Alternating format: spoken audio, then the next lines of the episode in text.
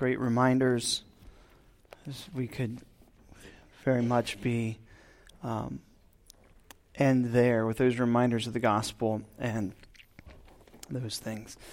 All right, so today we are starting a mini-series on marriage, and um, many of you have probably heard uh, the illustration usually applied to time management principles where um, someone comes in with uh, some rocks, some stones, uh, some um, sand and water, and tells the person to try to get all these things in this jar. And so they put the water in first, you can't get the other things in, it spills out, or you put the sand in first, you can't get the rocks in. And then the principle is that if you put the uh, if you put the rocks, the bigger rocks in first, and then get the smaller stones and shake it around, they get around it, and then the sand, and let that fit in all the cracks, uh, then the water, and let that fill in all the smaller things. You can get all the things in the jar um, if you do it in that order. And the principle is to make sure the big rocks are in first. And so in time management, you'd say, we want to make sure your big priorities are in the jar first, and you do that. Well, when it comes to um, marriage, um, there's some big rocks or principles, and I think that same illustration applies to some principles about marriage that I think are important to us. So we're going to look at some big rocks, basically three weeks of big rocks that I want you to get in your thinking jar regarding God's plan and design for marriage. And that is one, the definition of marriage, number two, the design of marriage, and number three, the display of marriage. And those are the three rocks we want you to get in, in your jar or your worldview or your thinking about this. And so why this and why do it this way? Because um, every marriage is not the same. In fact, um, if you go to um, the proverbial Christian bookstore, which I got to quit saying that because they're not around as much anymore. And of course, Tolly's we used to have here. And but let's say you went to that section on Amazon or C B D or wherever you shop for uh, Christian books or whatnot, or you went to that shelf, you're going to see like tons of books on marriage. And, and it's almost like unlimited all the different things about marriage and spouse and showing love to your wife and doing this or what or whatnot, and and and it can can be pretty frustrating, you know. I mean, it's like, you know, and I'm like, okay, I want the big ideas and the big the big principles, and um, I remember uh, because and and the reason that I want to go back to the big ideas, the three big rocks to put in your jar, um, is because marriages are all unique. In fact, um. Uh, when the Bible talks about uh, loving your wife um, and, and, and women respecting your husband, the Greek word is idios. Um, and so you girls are like, yeah, I knew my husband was an idiot. See, now Greek confirmed it, right? Um, and no, the, the individual to you, that you, there's there, there's no marriages made up, made the same. And so and, and so yeah, if there's some guy that writes a book about how to treat your wife well, well, if your wife has the same exact personality and temperament and desires and background and shadow in her life and upbringing as his wife, then great. If they're not the same, then it might not always apply to you. And every guy in this room and girl in this room that, that has tried to do something the way somebody else did, it doesn't work. Um, there are certain things that, um, um, well, give you a little one. Um, so my pastor growing up was a very gentleman with his wife. And, and I don't think she ever opened the car door for herself. And so he would open the car door for her and let her in. And then he would walk around and, um, and, and get in. And I thought that's how husbands are supposed to treat their wife. And so then I get married, and Jamie's like, if it's in the middle of the summer and it's ninety degrees out there, I don't want you putting me in this hot tin can. I want you to get in there first, turn the air conditioning on, and then I'll get on in once the windows are down.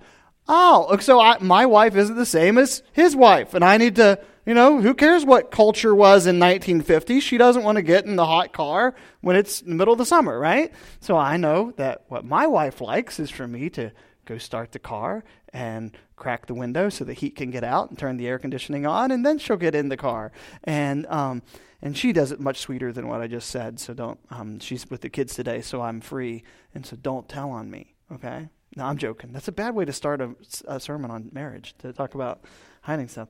Anyway, um, I, I remember several years ago, uh, we we were doing we had a, a small group for marriage for, cu- for couples, and um, and there was this couple that came to me, and, and and they were frustrated that they wanted to have a separate class for themselves, or not just for them, because they said, you know, we we have either the group for people that are divorced and remarried, so they're on like this, or we have the people that are on their first marriage for these different classes or groups.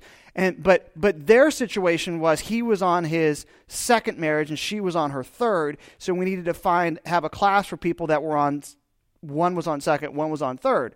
And I was thinking, okay, if we go with that logic, do you know how many different classes we're going to have to offer? We don't have enough rooms in the state to have enough classrooms for that, to, to, to split things up. And that's why I'm saying, rather than go so specific, we want to get those big ideas of what the Bible says about marriage. So why are we even having a, a, a mini-series on marriage?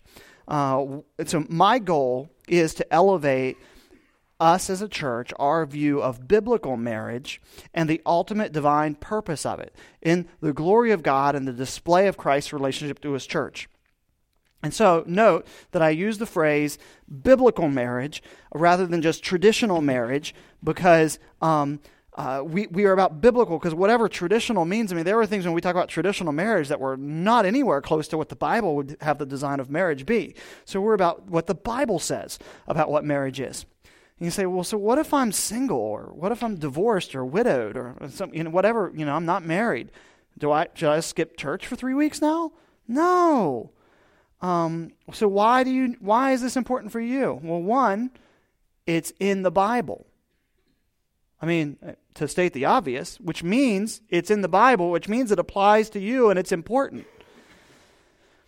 Um, and as we will, secondly, as we will see, marriage has a much bigger purpose than the immediate, and by immediate I mean in this lifetime. And it's And and the third reason is that we are one. We as a church are one. And so it's kind of like if if you live in a town that a factory polluted the air, you don't say, well, it's not my problem. That's the people that own, that run the factory. No, no, no. We live in the community. We're breathing the air. I mean, this is our air. This is part of our society. Uh, another reason why it's important to you, no matter what your marital status is, is, is that it is foundational to many other um worldview implications that you need to have. How you're going to vote, how you're going to handle yourself around others, where you go, and how you celebrate with others. Um, and, and, and the final reason is, uh, well, why this would apply to you if you're not married right now is that you don't know what the future has. I mean, you don't know. I mean, uh, we had one of our former members um, at at eighty-six remarried, Missus Missus Rosenau. Uh, married a much younger man. He was eighty-two, and um, you'd have no idea what the the future. Now, she did really well for herself. He's a retiree from NASA, and I heard he has a indoor swimming pool at his house. So if you're going to get married, I mean, you know, that's the type to go for. But and you don't know. So anyway, so we want to elevate that view of marriage. I want to pray, and I want to read a, a two portions of past scripture in Genesis, and we'll dig into this. Father, would you help us now? Lord, we need you. We depend upon your Spirit, and we thank you for your word, and we expect it to work, and we trust it to do that. And we pray this in your name. Amen. All right, Genesis one. I'll begin reading in verse twenty-six. And then God said, "Let us make man in our image, after our likeness, and let them have dominion over the fish of the sea, and over the birds of the heavens, and over the livestock, and over the earth, and over every creeping thing that creeps on the earth." So God created man in his own image. In the image of God created he him, male and female created he them. And God blessed them, and said to them, "Be fruitful and multiply and fill the earth and subdue it, and have dominion over the fish of the sea, and over the birds of the heavens, and over every living thing that moves on the earth." And God said, "Behold, I have given you every plant yielding seed that is on the face of the earth, and every tree with seed in its fruit, You shall have them for food. And to every beast of the earth, you, to every bird of the heavens, and to everything that creeps on the earth, everything that hath breath of life, I have given every green plant for food. And it was so. And God saw everything that he made, and behold, it was very good. And there was evening, and there was morning, the sixth day. And then chapter two, if you jump to verse eighteen, so God says this is good, and then there's a dilemma. Verse eighteen, God's word says, "Then the Lord God said, it is not good that the man should be alone. I will make him a helper fit for him." Now out of the ground the Lord God had formed every beast of the field and every bird of the heavens, had brought them to the man to see what he would call them. And whatever the man called every living creature, that was its name. And the man gave names to all livestock and to the birds and to the heavens and to every beast of the field. But for Adam there was not found a helper fit for him. So the Lord God caused a deep sleep to fall upon the man, and while he slept, took one of his ribs and closed up its place with flesh, and the rib that the Lord God had taken from the man he made into a woman, and brought her to the man. And then the man said, "This at last is bone of my bones and flesh of my flesh. She shall be called woman, because she was taken out of man. And therefore shall a man leave his father and mother, and hold fast to his wife, and they shall become one flesh." And the man and his wife were both naked and were not ashamed. This is God's word.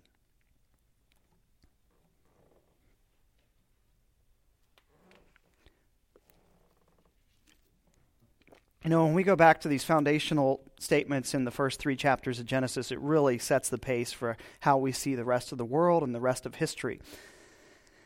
And it's amazing that when we talk about marriage and creation of man and the genders of man and woman, it's very confusing in our culture, isn't it?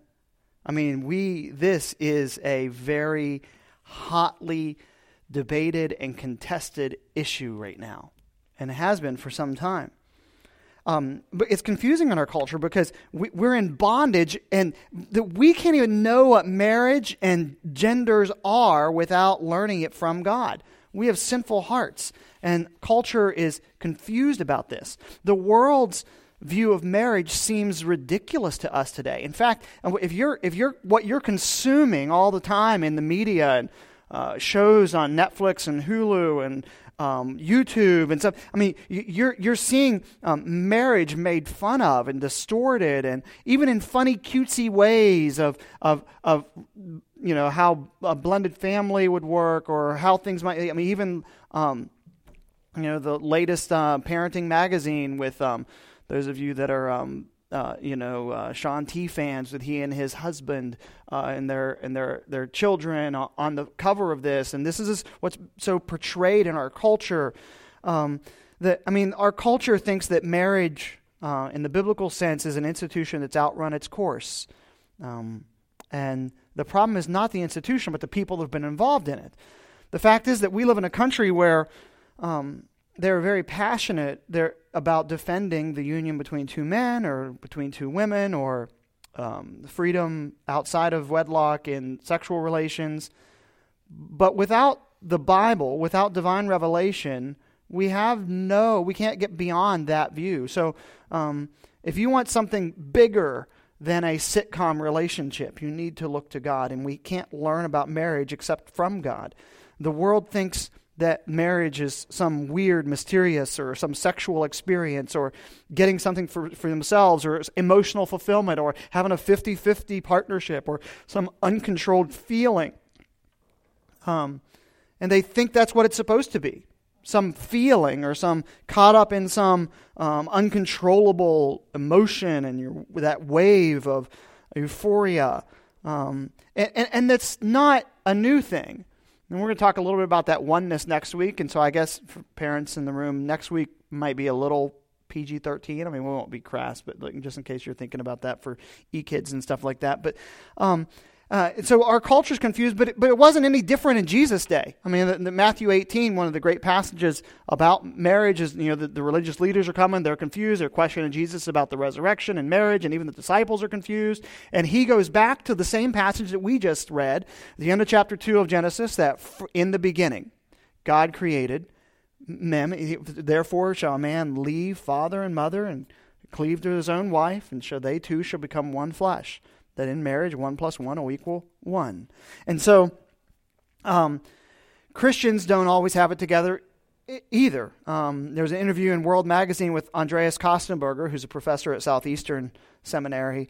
He said that the church's divorce rate equals that of the secular world because the church has adopted a secular mindset full of superficial remedies that don't deal with deeper problems. For example, most of the marriage resources in Christian bookstores are focused on how-to lists and techniques. They're really indistinct from the secular world. And then he goes on to say, Christians need a deeper understanding of biblical marriage and how it fits into the broader context of the Bible. Not just tips for better communication. Liberalism is pervasive and promotes the notion that we that um, that we out. we're out to make whatever choices are best for us as opposed to the biblical idea of sacrificial love. And basically he's saying we need to get back to the big rocks of what the Bible says about marriage. And so what is marriage? And so I'm going to give you a, a definition, and then I'm going to back up from that a little bit, uh, ramp up to that definition, and then unload it a little bit, and that'll be our time that we have uh, today. And so the definition I'm going to present to you and, and submit to you is this, that marriage is a lifelong covenant of companionship between man, between a man and a woman. And so uh, a lifelong covenant of companionship between one man and one woman. And all those words are important. And so basically it's one man, one woman united together in a covenant of companionship, a covenant union. This is a lifelong committed relationship between one man and one woman. And so I'm going to share some principles that are kind of, I mean, they, you might think these are very elementary, and, and, and you're right, but they're also very profound. And the scriptures are that. That's what they are. I mean, the scriptures are that swimming pool that are shallow enough for the toddler to pl- splash around in and play, but also deep enough for elephants to do cannonballs in.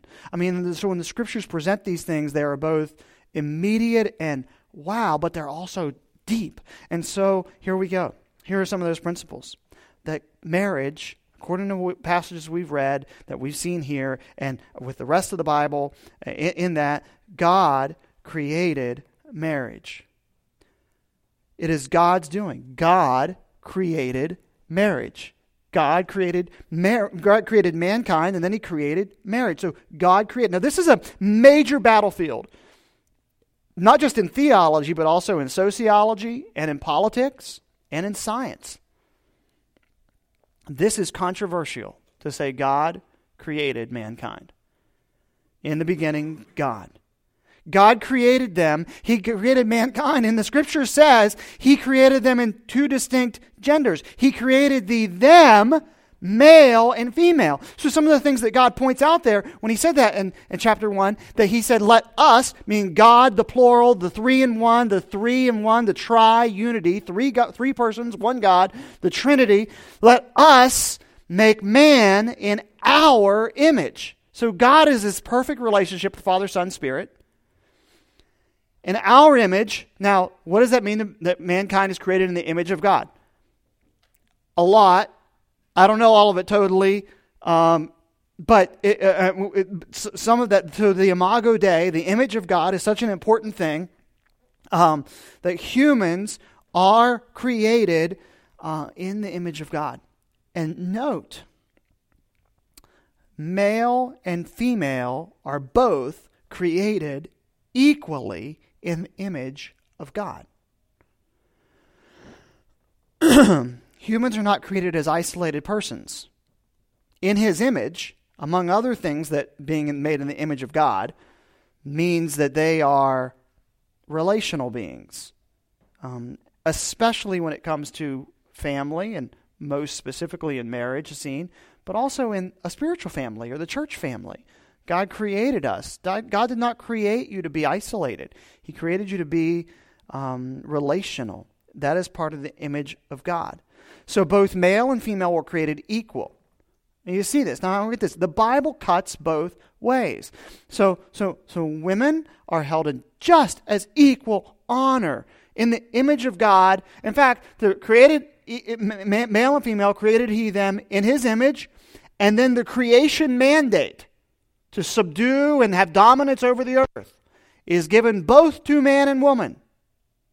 The creation mandate is given to both. Men and women have much more in common than they do distinct.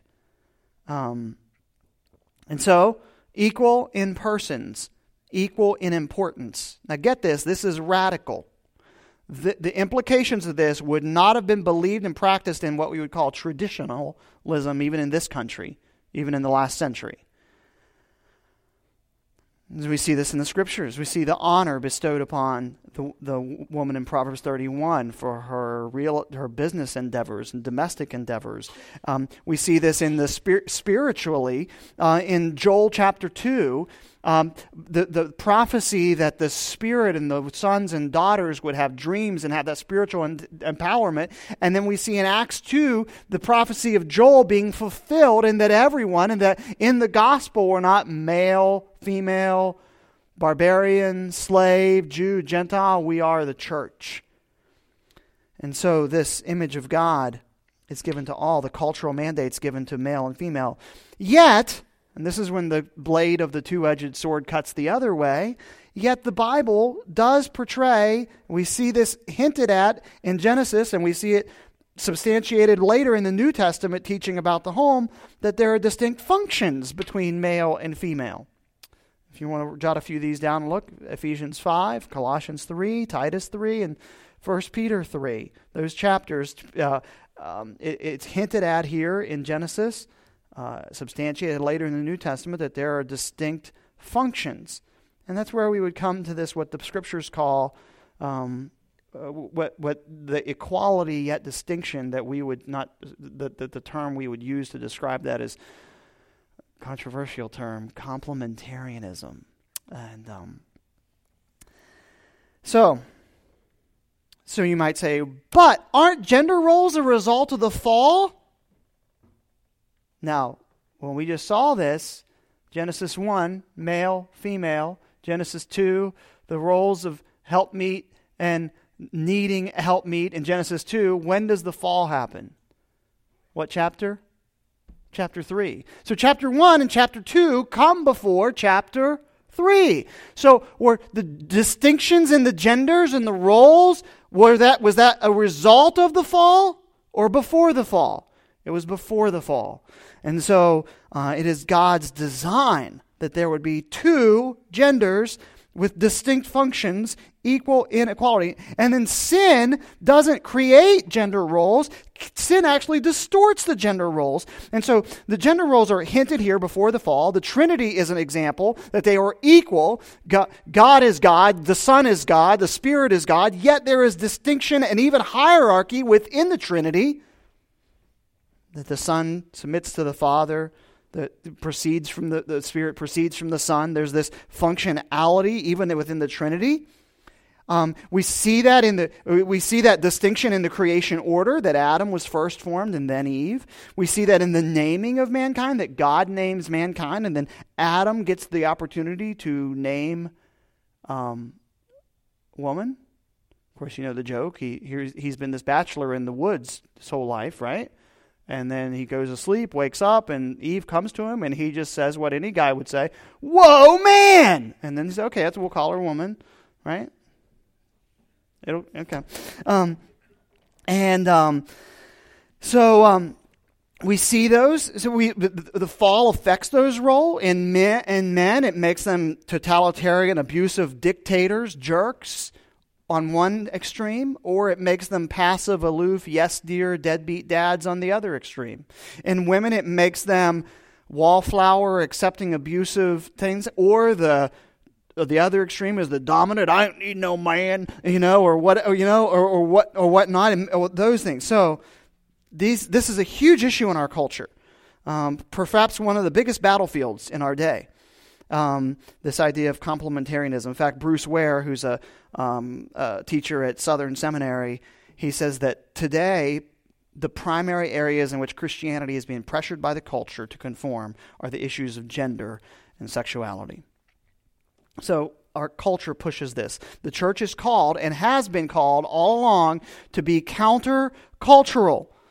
Um, and so we've done, we have copied and approved the culture as a church way too much, whether that be in segregation or racism or um, uh, worship techniques or borrowing business structures and adopting that as church governing structures or political movements or however it might be. We shouldn't do that when it comes to marriage and the roles of man and woman. So the real issue, as every issue comes down to, is the authority of the Bible. Uh, what does the Bible say, and is it things? So, um, and so whenever you go away from that, you're eventually going to le- end up in denying the biblical gospel. And and not just that, that is the big issue. And then on the on the physical side, I mean, this the, the fabric of society is tied to this, uh, the view. So, um, so there might be some... Um, um, Those that would object to this, just to be totally, uh, give them the benefit of the doubt, actually have some things. I mean, there are evangelical feminists that very rightly point out excessive chauvinism in the church. Um, there there have been times when Bible-believing churches were very hurtful and abusive and chauvinistic in their practices. Um, and um, and so that's why I say we don't want to defend the traditional view of gender roles for marriage. We want to defend the biblical view of them. Uh, and, and so... Um, Biblical manhood is what's important here. Uh, we see whenever the Bible uh, actually of, often elevates um, women. Uh, and so this is for single people too, because mature manhood and womanhood are not dependent upon marital status. status. They're built on God's design, and it's part of our personhood. And so to those that might be, and, and to not, this is actually close to home, uh, those that would even struggle with, with gender Um, uh, dysphoria or, or, or wondering about gender identity or whatnot. And, and I'm not saying this as a like a pie in the sky out there. This is an inside thing. I mean, I have a good friend. I have some family members. And I mean, this is not, I'm not saying this is like those people. This is us people. Um, that this is part of us. But I would, going back to God's design and say, God had a design for you. And part of that in, is your gender. And your gender is part of your personhood and God's design for you. And so to challenge you to embrace that. Um, and so as Emil Bruner said, our sexuality penetrates the deepest metaphysical ground of our personality. As a result, the physical differences between man and woman are a parable of the um, spiritual differences of the, that are more ultimate nature that God has. So anyway, um, this is um, very, very important. Uh, we're going to, especially in the reference to these next two weeks that we look at this. Um, all right. The Bible, therefore, hinting at it here in Genesis, unpacking that for us later on in the New Testament mas- passages I, I mentioned, gives us the nature of masculinity and femininity um, and the diverse responsibilities um, while rooting that in creation, in creation, in creation order. It's why creation's so important. So why marriage? Why did God do this? And we read this in the passage. There's this divine dilemma.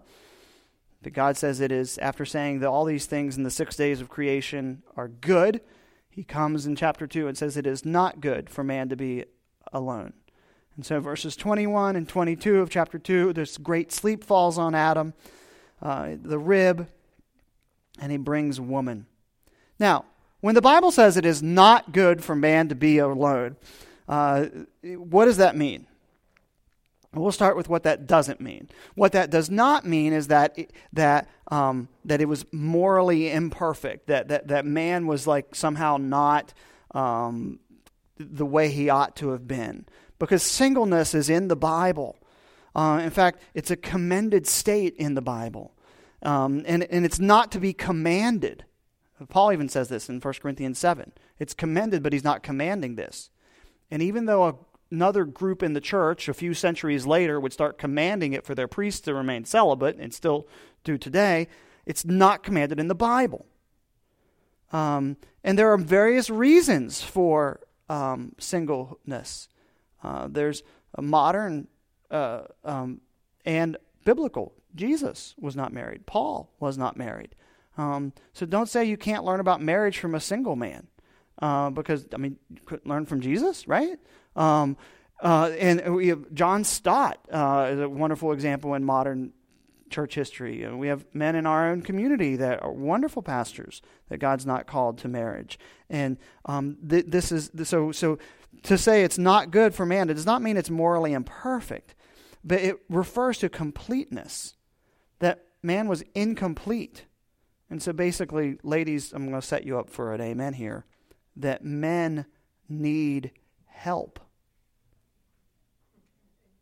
Okay. Yeah. um, and yeah, they need help.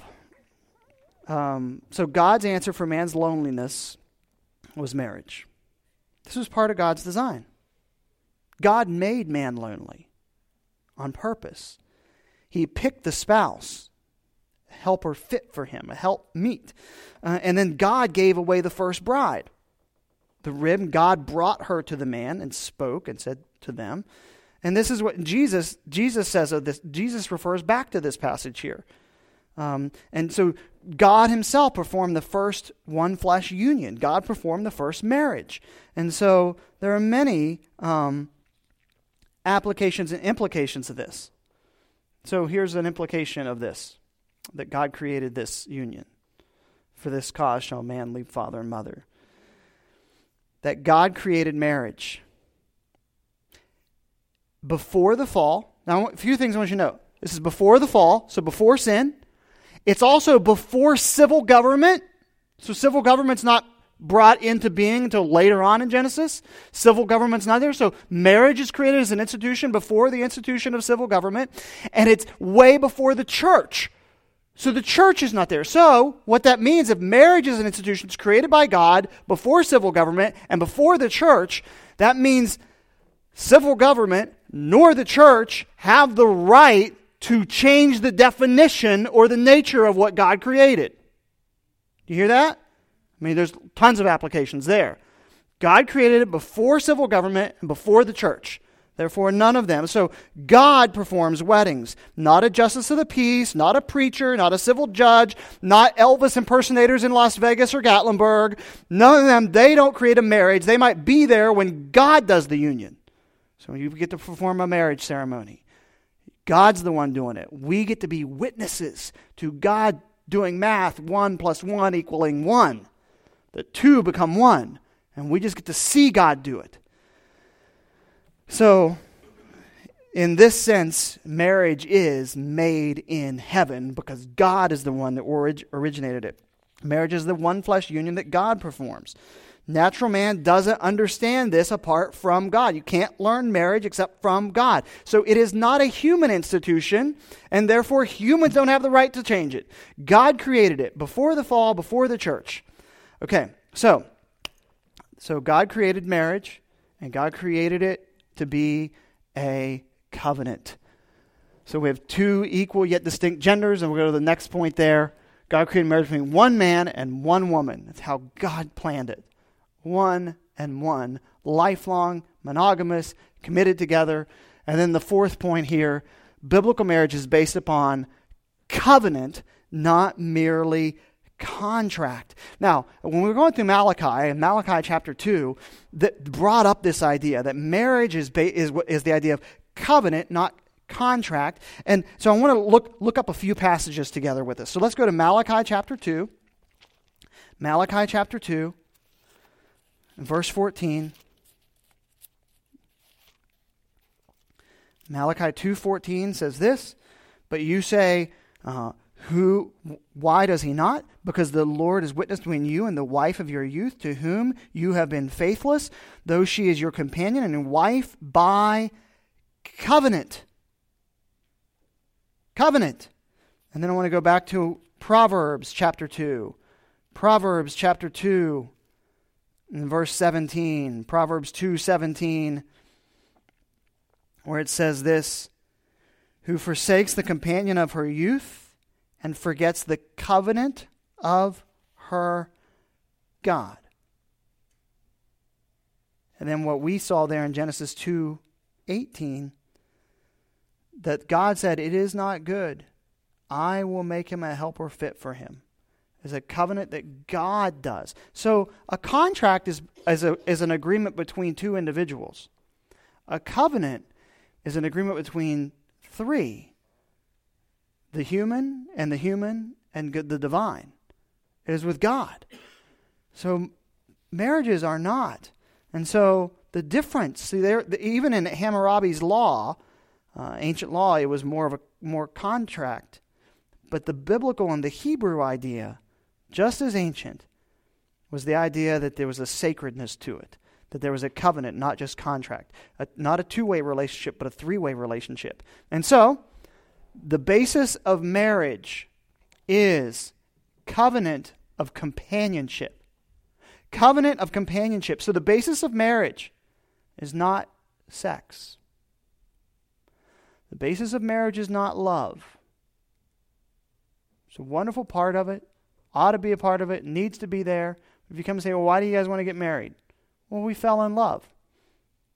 My next question is going to be, okay, so why do you want to get married? You know, because that's not a the basis. Not marriage, not a feeling. It, it is, it's not some mysterious thing or getting something to yourself or even a sexual experience. Well, we messed up, so we have to get married. No, no, no, no, no, no. That, the basis of marriage is not sex. Got any Bible behind that? Yeah. Jesus, woman at the well. Go t- get your husband. I don't have a husband. Oh, you've had so many husbands, and the man you're with right now is not your husband. So Jesus is identifying that sexual union is not the marriage. It's not marriage.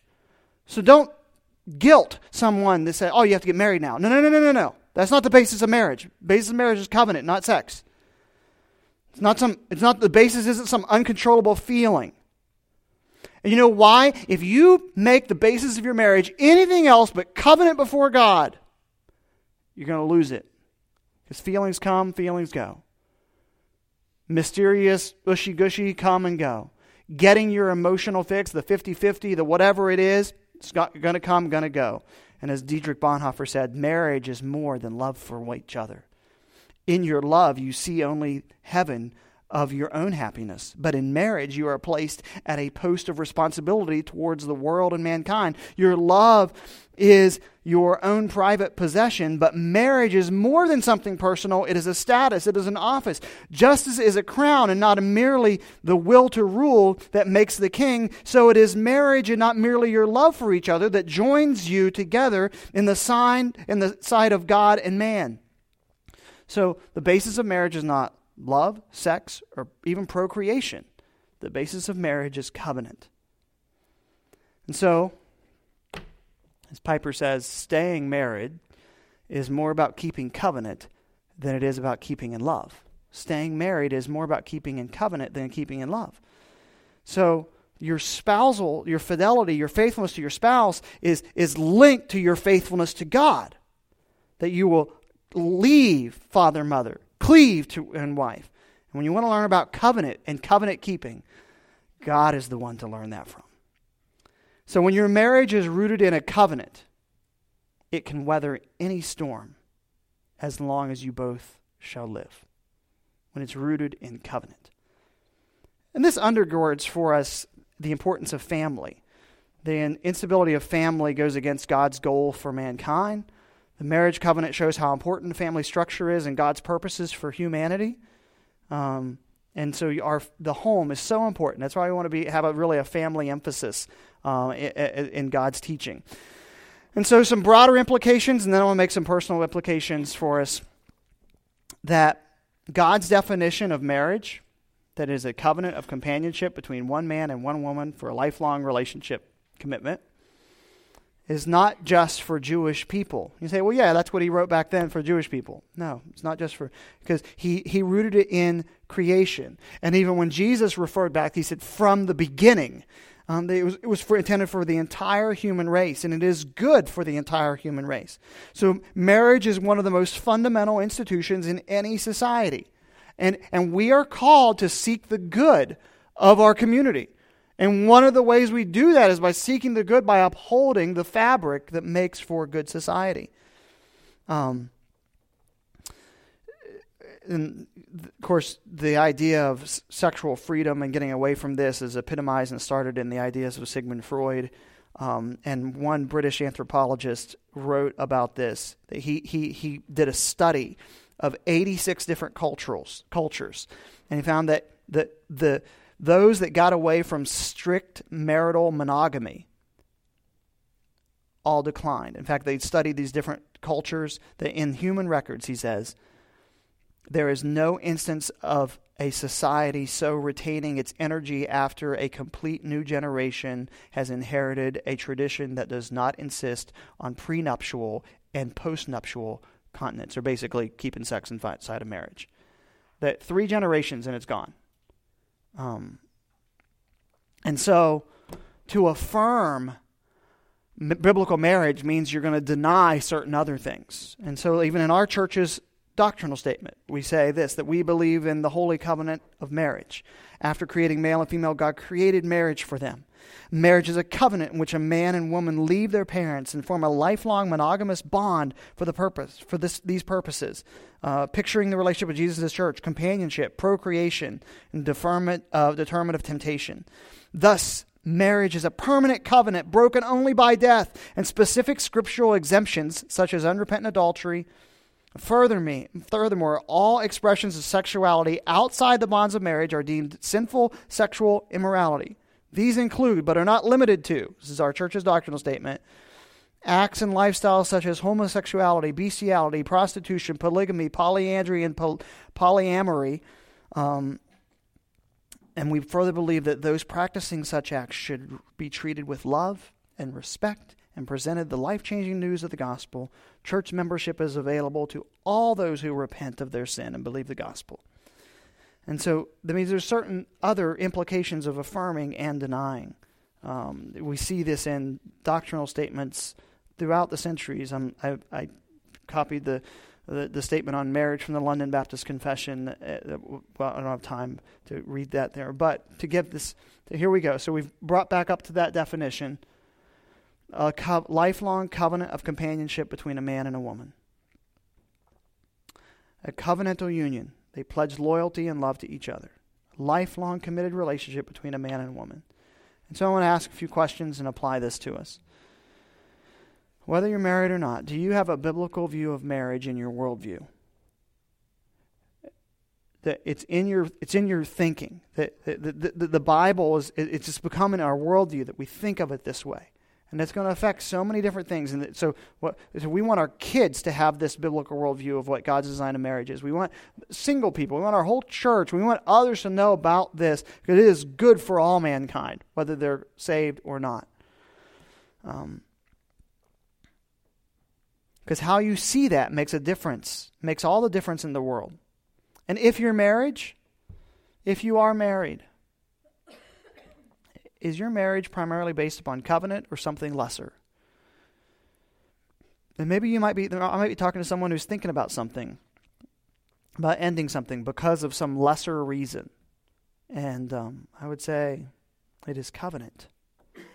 Um, and that's not to say that the Bible does, I mean, we live in a fallen world, and Jesus himself said for certain reasons, unrepentant adultery, um, Paul would say for desertion, uh, and, and and I think that there's an Old Testament passage about not giving physical aid, or so you could even, I would personally lump uh, unrepentant abuse and things in, in, in those things. So there are biblical reasons for it, but it is for unrepentant versions of that, and um, that what God would allow divorce and remarriage. So um, you say, well, what if I've messed up in my marriage? And it's too late for me, right? No, no, no, no, no, no, no, no.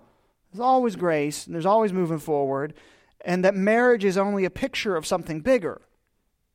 Um, so we focus on what's bigger. Um, God himself made recognize this and made allowances for those things.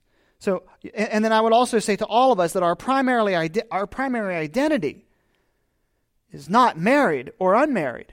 Don't let culture do that, all the singles here and Single Awareness Day or what. No, no, no, no. It, it, it, our identity is not in married single. Our identity is Christ. And, and when you see that your primary identity is not whether you're married or not married, your primary identity is that you are in Christ. And everything in Christ is yours, and everything Christ has is yours. And, and a great illustration of this is like, if I have a box, and I put something in that box, everywhere I take that box, whatever object I put in that box is with me.